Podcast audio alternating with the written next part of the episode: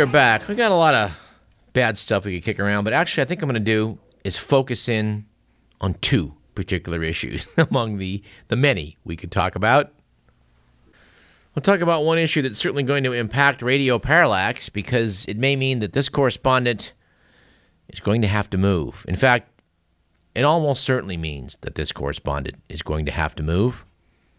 Something that's almost certain to have an adverse effect on uh, the production of this show for airing on KDVS and later KZFR. The second issue may not have quite the dramatic effect, but it's also a favorite topic of ours and um, a pretty disgusting matter, all things considered. The first has to do with real estate developer slash weasel Phil Angelides' effort to build a new neighborhood in East Sacramento. The second has to do with the destruction of California's Delta. We've talked about both topics in the past, and it's a sure bet we're going to talk about both of them in the future. But for this entire segment, let's hone down on two articles. One in the Sacramento News and Review about McVillage, and the other, a special op ed piece to the Sacramento Bee about the efforts to destroy the Delta. Now, we would like to note that we are admirers of both publications, whose articles we will now dissect. First, the Sacramento News and Review, with whom we've had a very good working relationship over the years. And secondly, the Sacramento Bee slash McClatchy organization, whom we frequently quote from and in general are great admirers of.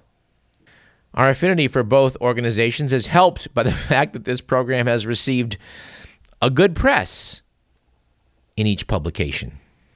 So we kind of hate to take issue with a couple of pieces in each publication, but we must.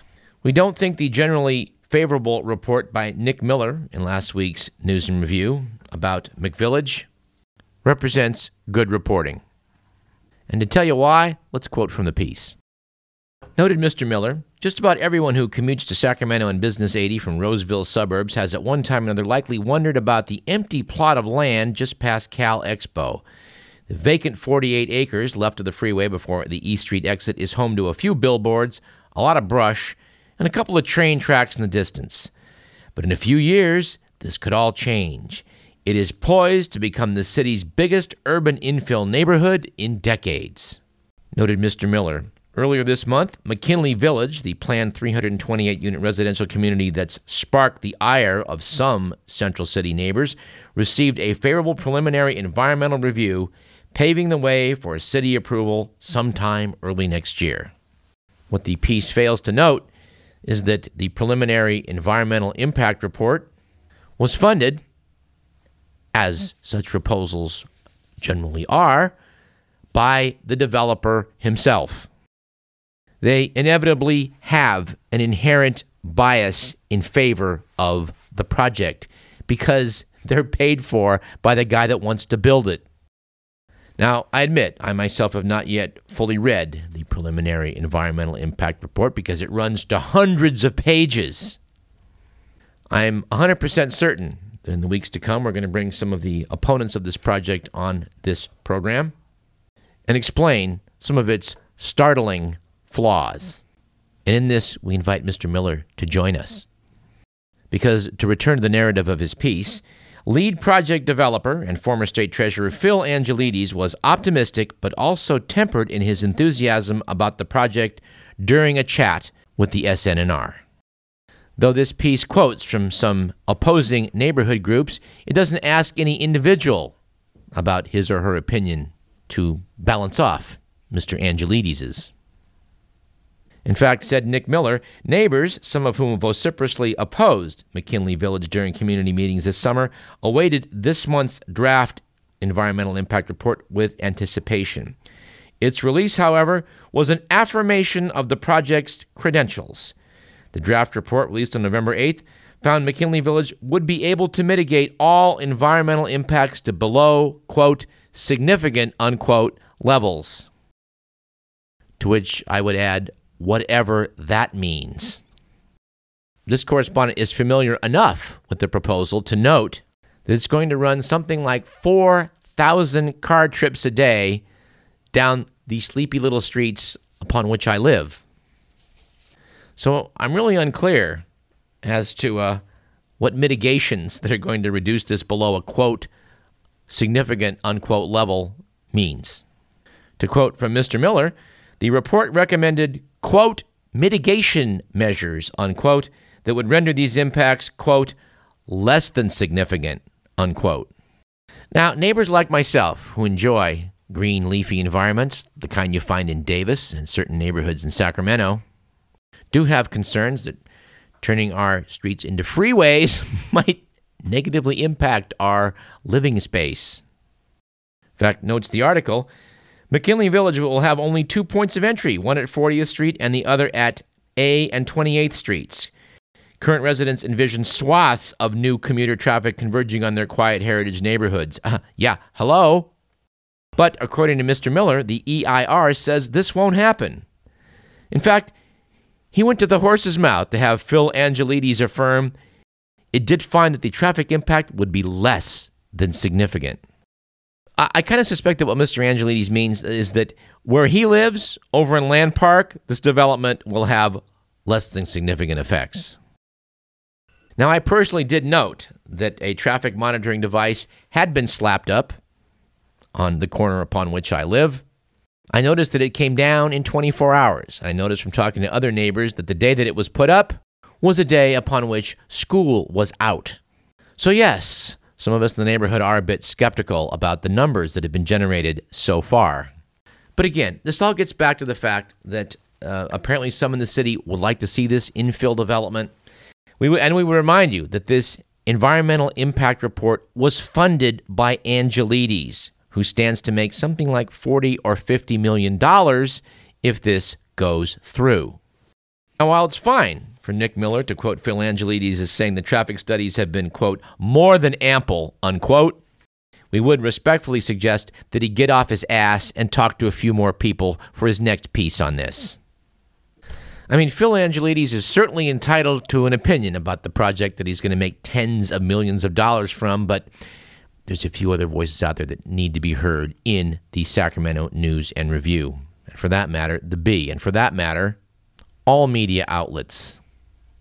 Being big players in this town, uh, Phil Angelides and his uh, former sponsor and sometimes uh, partner, Angelo Tsakopoulos, have no trouble getting their views out there. We think it's important to do what we can to get um, some other responsible viewpoints put before you. All right, let's move on to the Bee, and it's a special opinion piece by Dennis McEwan titled One Shot to Save Delta's Ecology. The author was described as an aquatic biologist who has spent most of his career working in and around the Delta, first with the California Department of Fish and Wildlife. We've chronicled their misadventures on this program. And now with the California Department of Water Resources, who I dare say we've also um, uh, commented upon.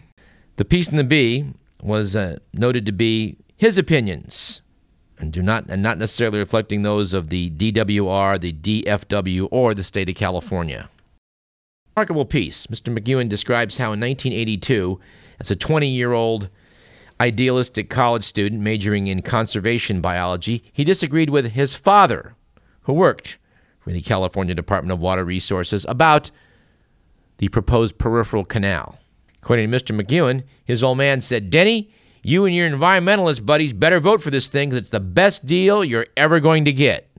Curiously, Mr. McEwan notes in the piece that he thought that the peripheral canal was conceptually a good thing for the environment, which prompts us to ask again, as we've asked so many times in this program, how can it be good for the Delta environment to take more water out of the Delta? Sadly, this piece nowhere manages to answer that question. Though we do want to compliment Mr. McEwan's honesty on several points. He does note that the Delta aquatic ecosystem is near collapse. At least one species is hovering on the precipice of extinction, several others are nearly there, and a federal court has placed new restrictions on water diversions. And one of the most curious lines in the piece, he says, Despite this, if the 1982 version of the peripheral canal was on the ballot again, I would still vote against it. well, yeah. Mr. McEwan is openly um, admiring of the California Water Project. He describes it as rivaling the Apollo program in engineering innovation, creativity, and daring. Notes how when he would drive down to Southern California with his dad, the old man would point out, There's the Edmonston pumping plant, the greatest single lift of water in the world.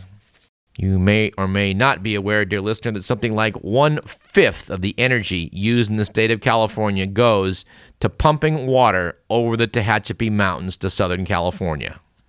He does note correctly in his piece that, uh, that the hubris associated with this water project resulted in decades of denial that the state water project and its sister project, the federal Central Valley Project, were having any substantial effect on the ecology of the Delta. McEwan notes that an unfortunate outcome of this denial was loss of trust and credibility with a public that places high value on preserving ecosystems and species. He says the Department of Water Resources struggles with that legacy today. But curiously, the punchline of the piece seems to be that the current debate over water diversions, as it was back in 1982 in the debate over the peripheral canal, is overwhelmingly focused on the amount of water that should be diverted with very little public discourse on how it should be diverted or why we need to divert it in a different way. Well, yeah, the punchline here is how much water are you going to take out? Now, I recommend this piece for no other reason than to explain why the current system of plumbing is bad. They suck so much water out of the southern end of the delta to send it south to the San Joaquin Valley in Southern California that the flow of the rivers are reversed, which has very bad effect on the fish life. But after describing the terrible current system we have, which is terrible, McEwan says this archaic process is in sharp contrast to the proposed intakes for the twin tunnels. The screens at the intakes in the North Delta will be physical barriers designed to meet modern fish screening standards. Most importantly, there will be no holding tanks or fish hauling trucks. The intakes will be situated on the Sacramento River, and fish that bypass the intakes will remain in the river. But then he adds these new facilities will not completely replace the existing facilities, but will greatly reduce their frequency of use, whatever that means. The thrust of this piece seems to be that uh, the Bay Delta Conservation Plan, if implemented, will be one of the largest habitat restoration projects in the country. Our question is what good does it do to restore an aquatic habitat if there's no water to put in it? It's great to say they'll pump less water out of the south if we take more water out of the north, but if in the end there's no water in the delta, then there ain't no habitat to restore. And I don't see how anyone can get around that.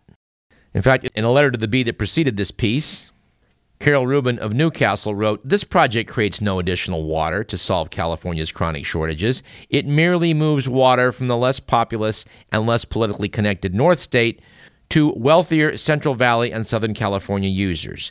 The high cost, ill will, and environmental destruction the plan will cause will haunt California for decades.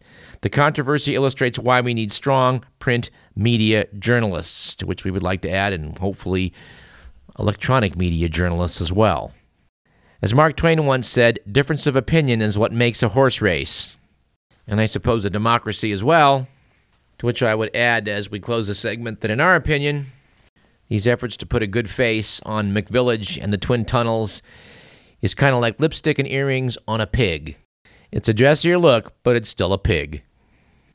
I did the disclaimer, right? Good. I think just for good measure, I'll do it again. we would stress that the opinions heard on this program do not necessarily represent those of KDVS, our sponsors, or the University of California. And on that note, let's take a short break. You're listening to Radio Parallax. I'm Douglas Everett. Have you seen the bigger piggies in the starched white sheds? You will find bigger piggies stirring up the dirt always have